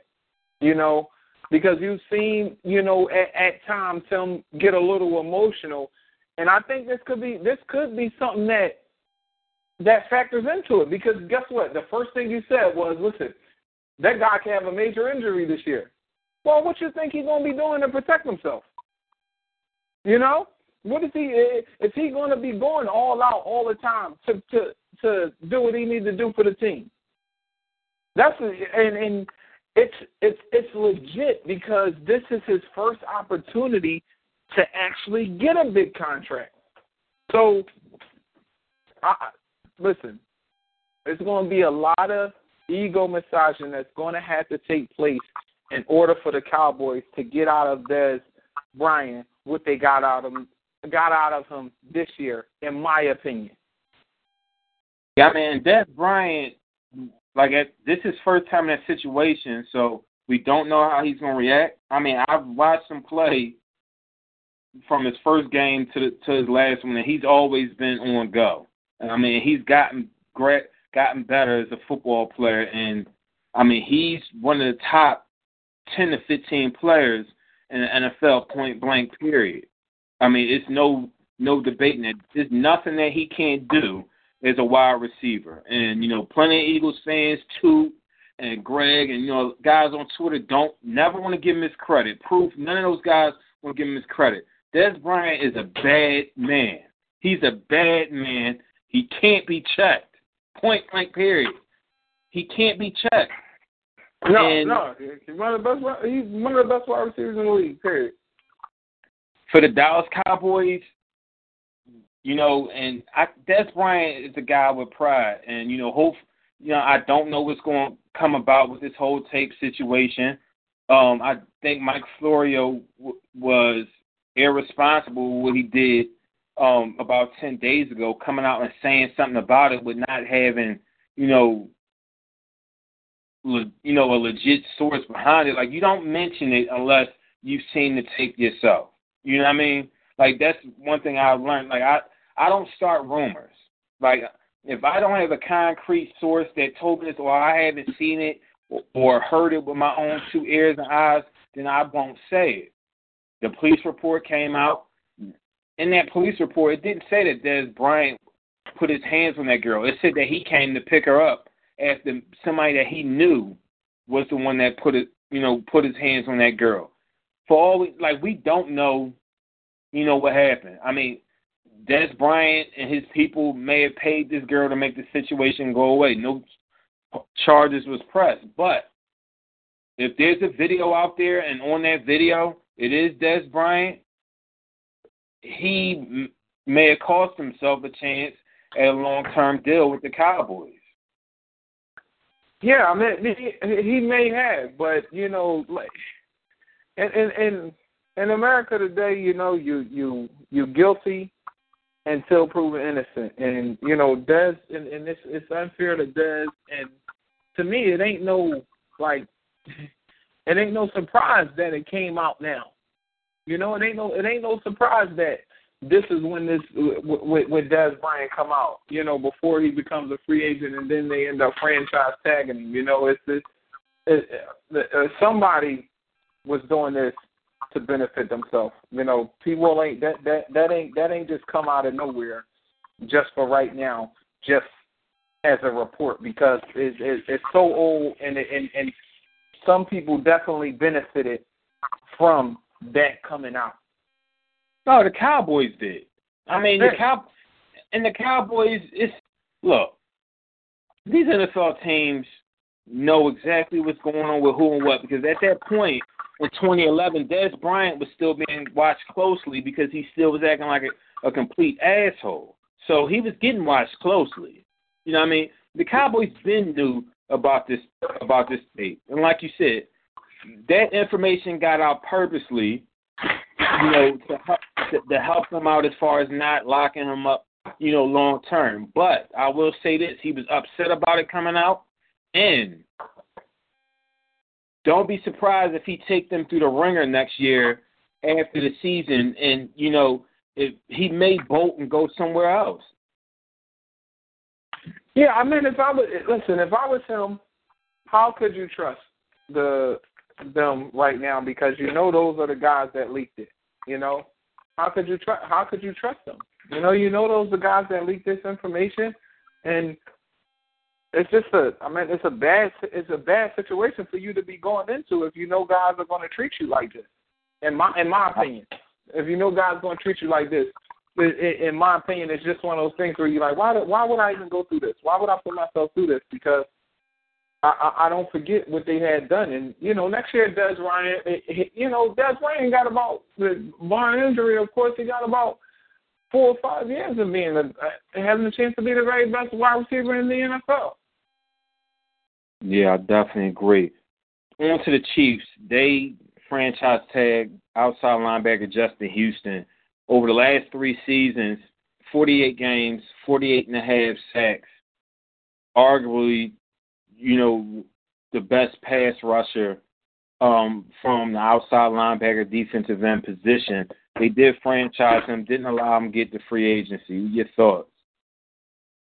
Well, you know, see, at that position, to me, the franchise tag, that's exactly what it was meant for. You know, because you want to see how a guy is going to play if a guy is going to do the things that he needs to do because this is the one year that he can kind of go all out. Whereas with with the offensive side of the ball, to me, it's just a little bit de- a little bit different. But you want your defensive players to always be hardworking, regardless of the situation, because what's going to happen is you're going next year if you do pay him, you're not going to pay him for what he's going to do. You're just paying him for what he did this year. So that so so if you're the Chiefs, it, it makes sense, but you just risk him being upset and saying, "I'm just going to go somewhere else." Yeah, I mean, he they definitely couldn't, you know, afford to let him hit the open market right now. I mean, in the passing league, guys that can legitimately rush the passer on a consistent basis, like guys that will draw a double team, like guys that can just flat out beat one on ones. And ain't a lot of them out there. That's why, you know, in the draft, guys that can rush the passer are valued um, so much, and even sometimes over overvalued by scouts or on people boards. Justin Houston not only rushes the passer, but he plays the run as well. And you know, the combination of him and Tamba Hali, you know, is one of the best combinations. And then you know, he did draft Dee Ford last year, and Dee Ford was a guy that I felt as though the Eagles should have drafted um, instead of Marcus Smith. They did draft Dee Ford, um, so they do have a guy, you know, in the weight. I mean, Tamba Hali, this might next this upcoming season may be Tamba Hali's last, and they may play Dee Ford at the right outside linebacker, and you know, sign Justin Houston long term. But he's definitely a guy that you had to make sure was around for another year because him alone, number 50 for the Kansas City Chiefs, is a difference maker. They haven't had a guy there, you know, as far as a defensive player with that kind of impact since Derrick Thomas, rest in peace. And I'm not saying that Houston is Derrick Thomas, because Derrick Thomas is one of the best to ever do it. Hall of Fame football player, but Justin Houston is a guy that offenses have to account for, and he makes everybody else on their defense better. Yeah, I mean, he's wreaked, he's wreaked havoc since he's been in the NFL.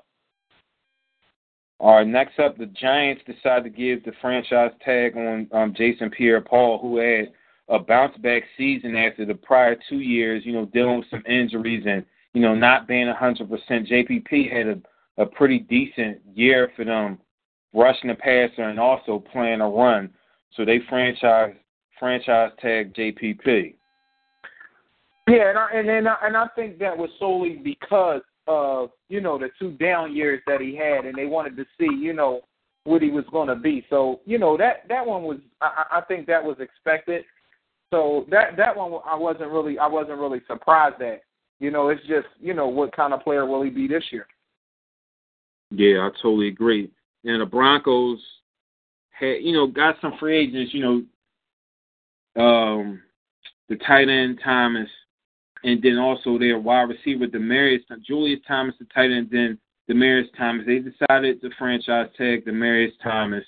Um, you know, keep him around for another year, and obviously we know what kind of wide receiver he's developed in.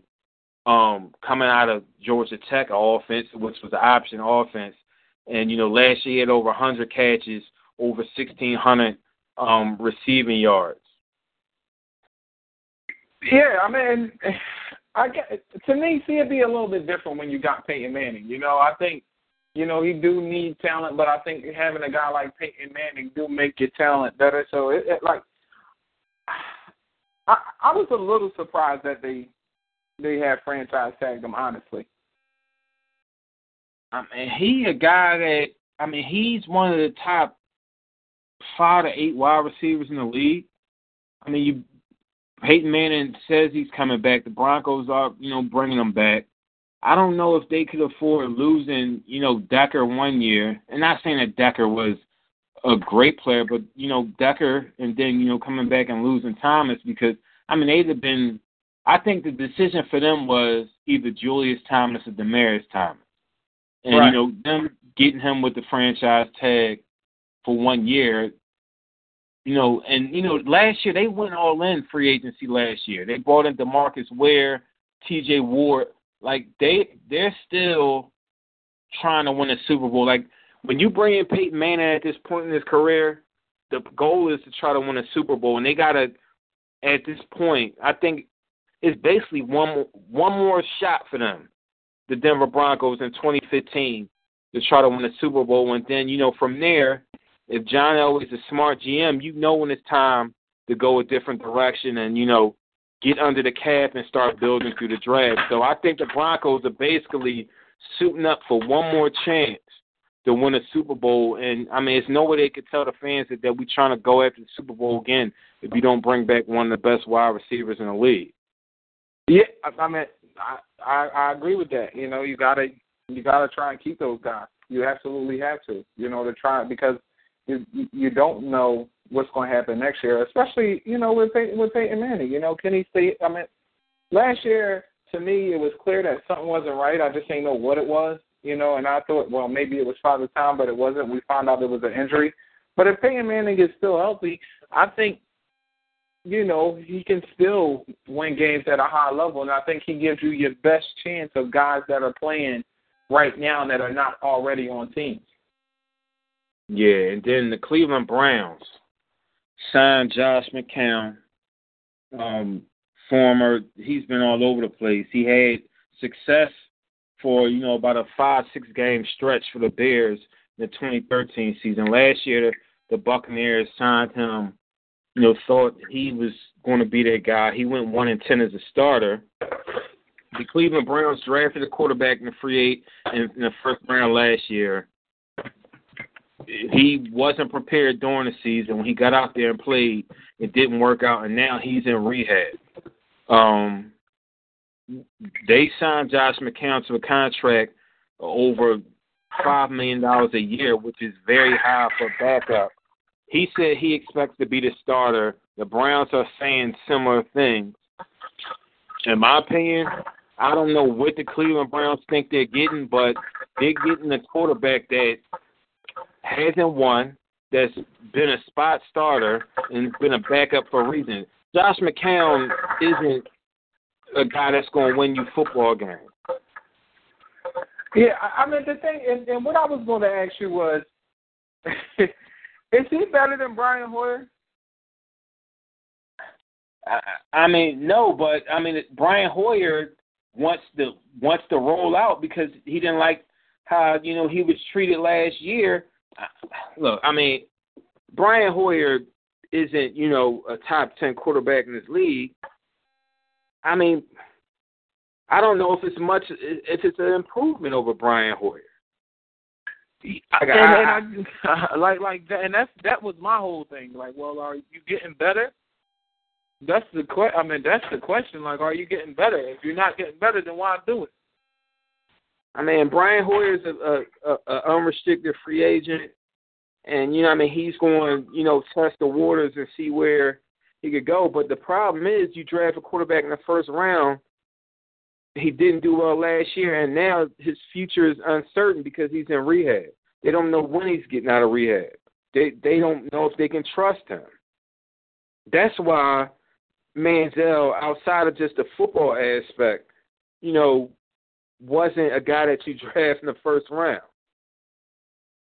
Yeah, I mean, it was I mean, football. was... It was football reasons, and it was non-football reasons why you don't take him in the first round. And it's biting the it's biting the Browns in the ass right now because you draft the guy in the first round and you don't even know if you can trust him one to do the things that you want a first round quarterback to do as far as just studying and working. He didn't do that stuff last year as a rookie. He he pussyfooted around last year. Yeah, and that's I mean it's it's the guys that's making these decisions, you know, it's the guys that's making these decisions. They and they traded up to get him and and now they're in a situation where they draft a quarterback again and, and and I hate to do this and I know people are like, Man, you always talking about Nick Foles, but look at the situation that other teams are in at the quarterback position. Look at look at look at where they are. And we want to trade the house for a guy that we don't even know if he can play or not.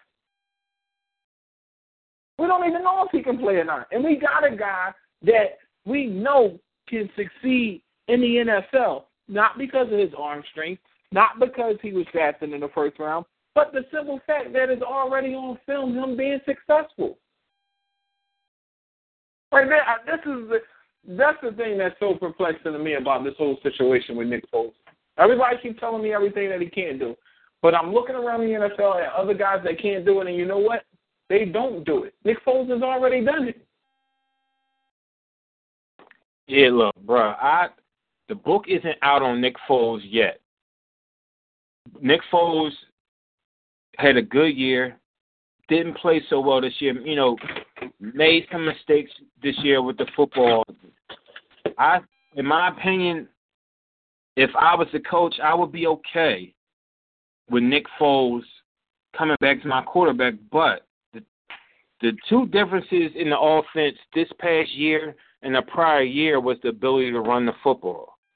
The Eagles were number one in the NFL when Nick running the football when Nick Foles threw 27 touchdowns and had two interceptions. The Eagles didn't run the ball well last year. The Eagles have to. And being able to run the football helps a lot of different people out in the football team. It help your quarterback out. It'll help your wide receivers out. The offensive line loves to run block. It'll keep your defense off of the field. And I think the Eagles need to Chip Kelly needs to I'm okay with going tempo, but at times you do need to slow it down. If your offense is going three and out, what's the purpose of going tempo and your defense can't get off the field without, you know, already? I mean, Chip Kelly needs to make some mistakes, but regardless of what people want to say, being able to run the football and stop and being able to stop the run will win you games early in the year, late in the year, and they will help you win championships. The Eagles have to get back to being one of the best run teams in the NFL.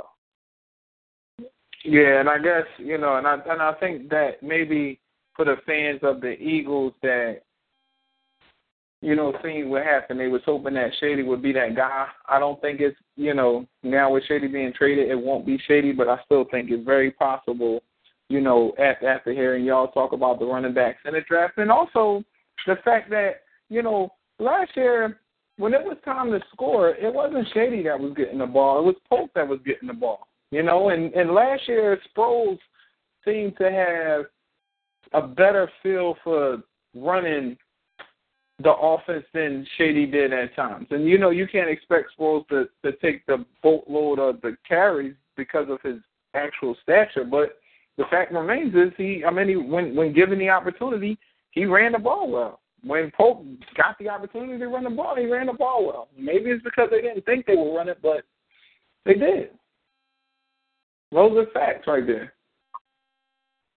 Yeah, I, I I totally agree. Um, let's step over to the NBA real quick.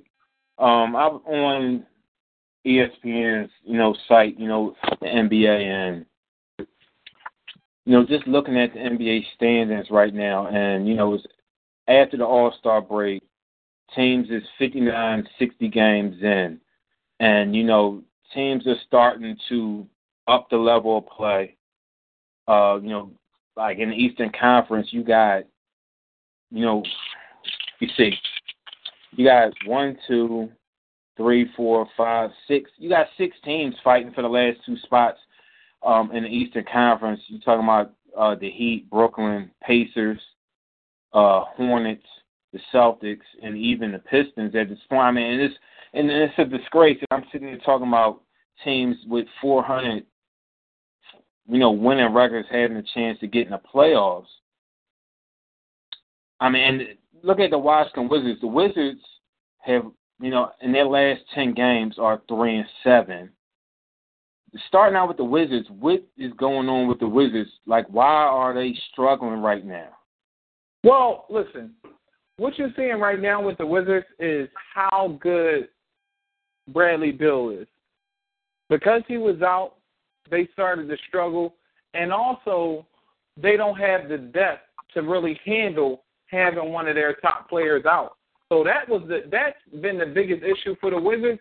And see, see, it's one of those things where at this point you got to understand that now you're expected to play well throughout the course of the season. Now you know you're expected to win games where last year they were kind of like they were surprising some teams with the way they was playing. And that's the that's really the biggest difference. The expectation of playing well and surprising people. Okay. Now, look, I I'm looking at you know an article that somebody wrote talking about the Lakers, and he, he's basically saying that the Lakers are tanking, and it's evident. Look, I and I try not to rip people. Look, I, how the Lakers ain't tanking; they just not good. I mean, Kobe Bryant is hurt. Like the Lakers weren't good with Kobe Bryant, so how are they evidently like tanking right now? When they just playing with what they got? Uh, B, you already know you can't pay attention to that kind of stuff, bro. Like you can't. They're not tanking it. They're not very good.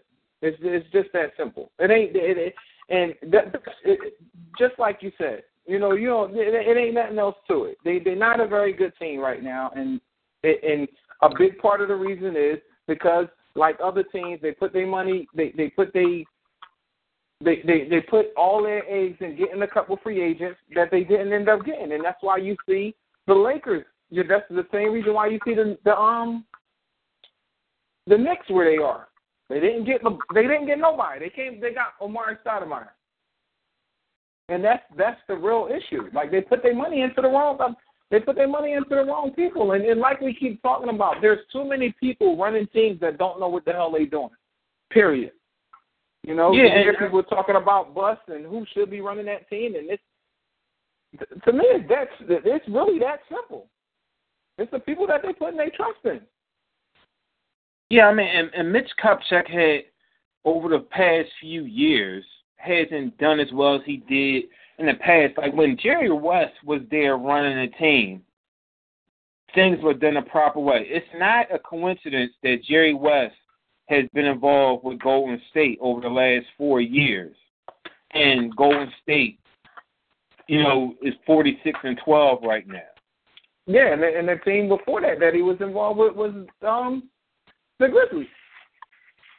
You know, so it ain't no like it ain't no it ain't no surprise that that thing, but it's I mean, like to me, it, it's clear that the Buss family has some issues that they need to work out in order for them to get this team where it was at one point, but it's not. It's it's just not going to happen, yo. It's it's a different time, and nobody cares if they play in L.A. or not.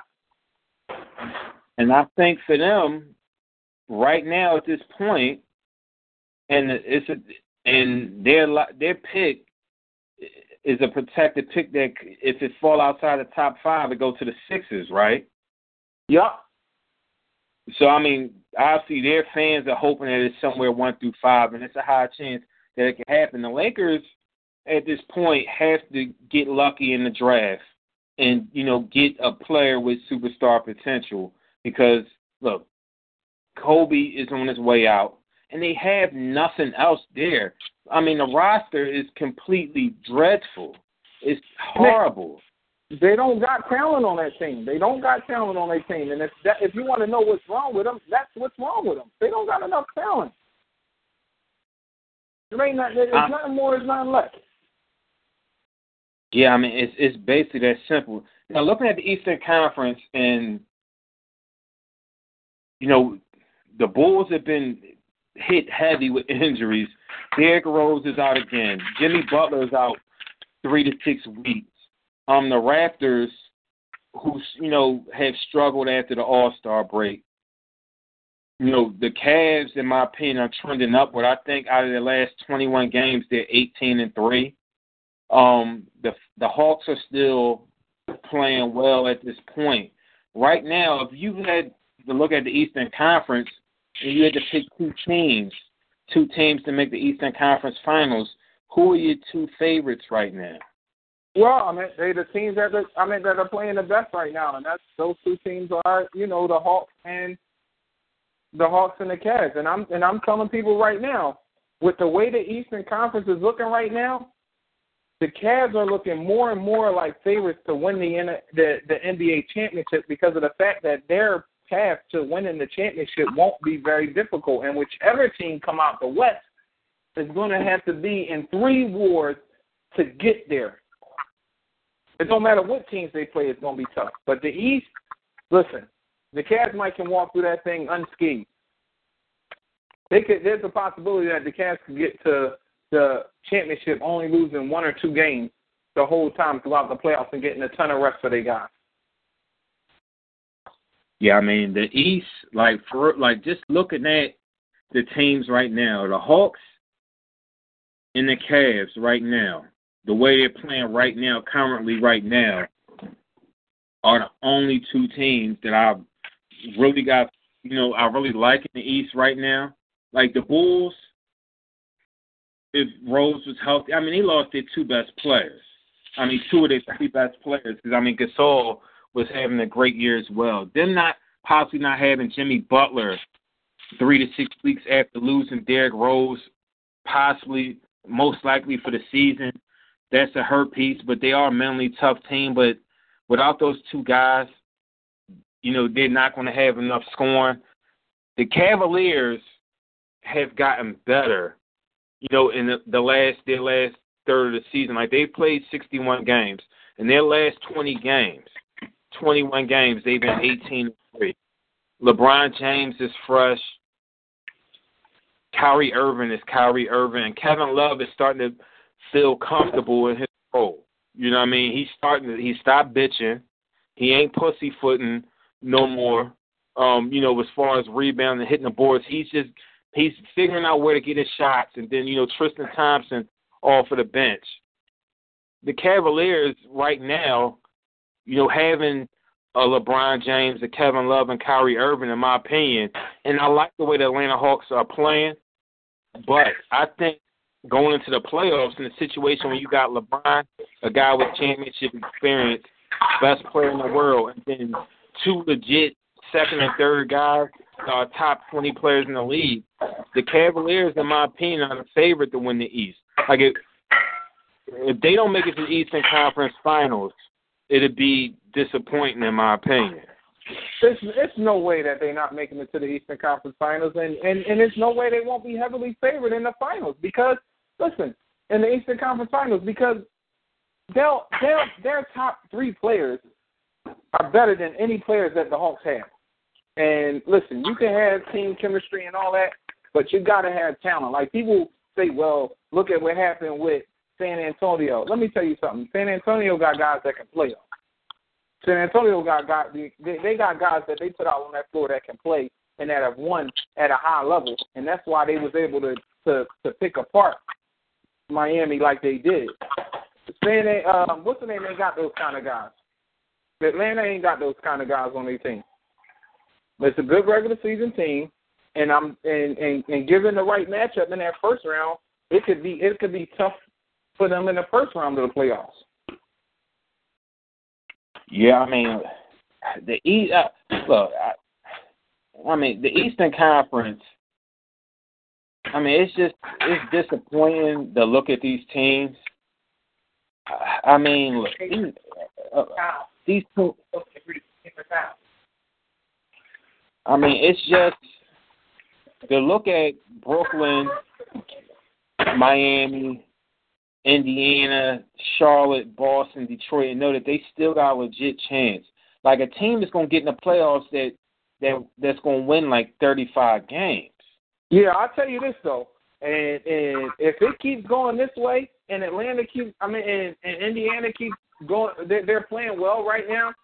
If Paul George can get enough games in before the playoffs come, it's going to be really tough to get past the Pacers because they would have a team of guys that have played in those kind of games and they know they would go, be going through Paul George and even getting something from David West in big spots. So you know that that that could be that could be an interesting first round matchup because of course Indiana hasn't been healthy this whole season. So that that that could be one of those matchups that you look at and say, listen, this is going to be a little bit tougher than we thought. Yeah, I definitely agree. I mean, then just looking at the Western Conference, how it's slated right now, one to eight.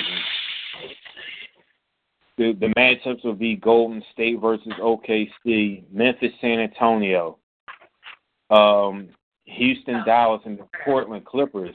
I mean, look, you I can make a case for Golden State, Memphis, Portland, the Clippers, OKC.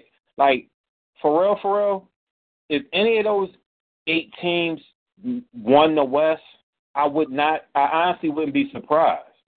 No, not at all. Not at all. Like it, it, it's really about who's playing well at that point. Like that's what it really come down to to the teams in the West. Like any of those teams, any of those teams that you that you mentioned, you know, they they have they they strengths and they weaknesses, you know, and I, and the thing about it is, I think one of the more vulnerable teams is the team at the very top in Golden State because they rely so much on jump shooting to win.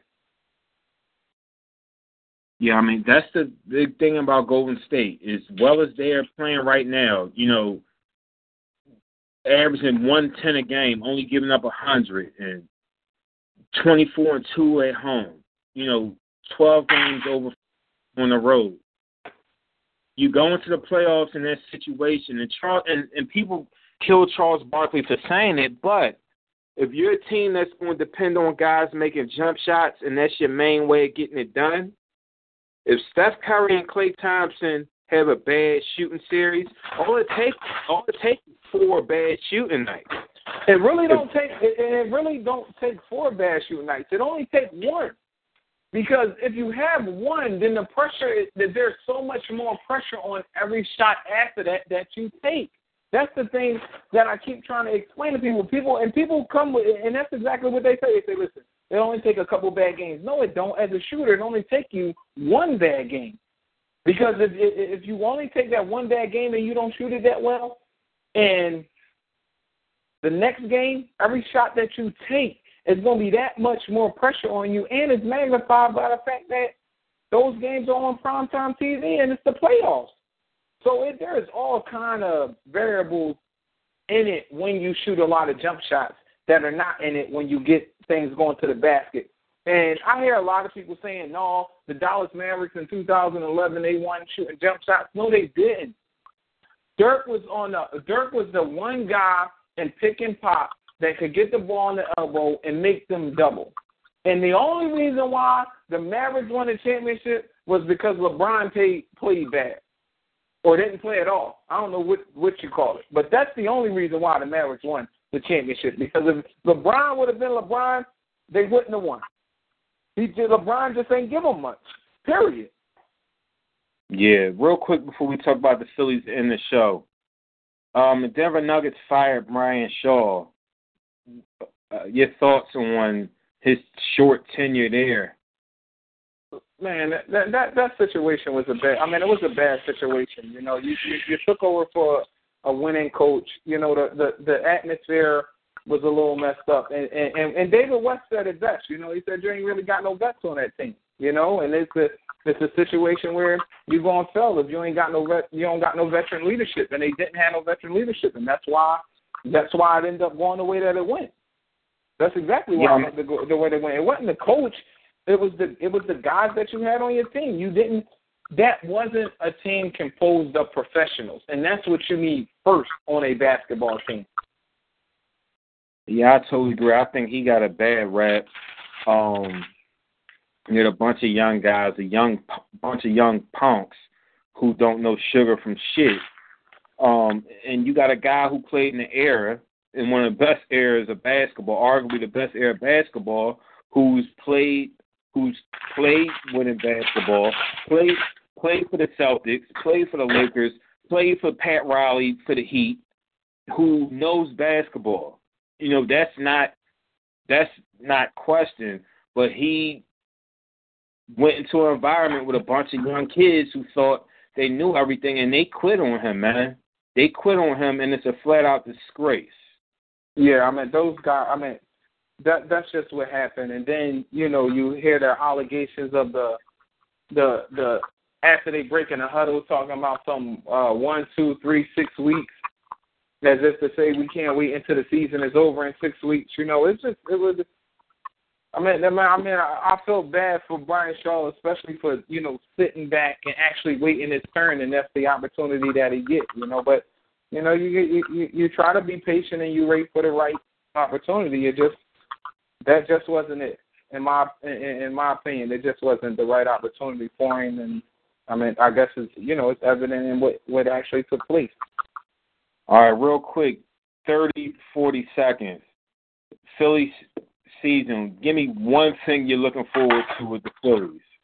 Oh well, I seen it today. Ryan Howard. You know, he, I mean, he looks he looks good. You know, I'm I'm going pull for him and see see if he does well. And that's I mean, he played well today, so I was happy for that. Yeah, I definitely seen him go the first base hit. Um, actually see the ball and hit it a pitch that was in his wheelhouse and going the other way with it. It was very enlightening. And then coming back the second at bat and getting an RBI. You know, putting the ball in play for Ryan Howard. I, it wasn't a swing and missing today, and I know it's early, but for me, after seeing what he was the past three seasons, um, in those 300 games over the past three seasons, today was pretty good. I don't like the fact that Chase Utley is injured, and I mean, you think about it, his legs have been shot the past couple years. Amaro didn't want to get rid of him, and now that's what the Phillies have to deal with. But people, the Ant Green is Brandon Pemberton, Sports Trap Radio for Scott um, Carasik. You know, him joining us tonight. We want to thank him and all the listeners out there. I, we appreciate your support, and the podcast the show will be up soon. We'll catch y'all Friday for Sports Trap TV, starting at 8 p.m. Thank you. With the Lucky Land slots, you can get lucky just about anywhere. This is your captain speaking. Uh, we've got clear runway and the weather's fine, but we're just going to circle up here a while and uh, get lucky. No, no, nothing like that. It's just these cash prizes add up quick. So I suggest you sit back, keep your tray table upright, and start getting lucky. Play for free at LuckyLandSlots.com. Are you feeling lucky? No purchase necessary. Void where prohibited by law. 18 plus terms and conditions apply. See website for details.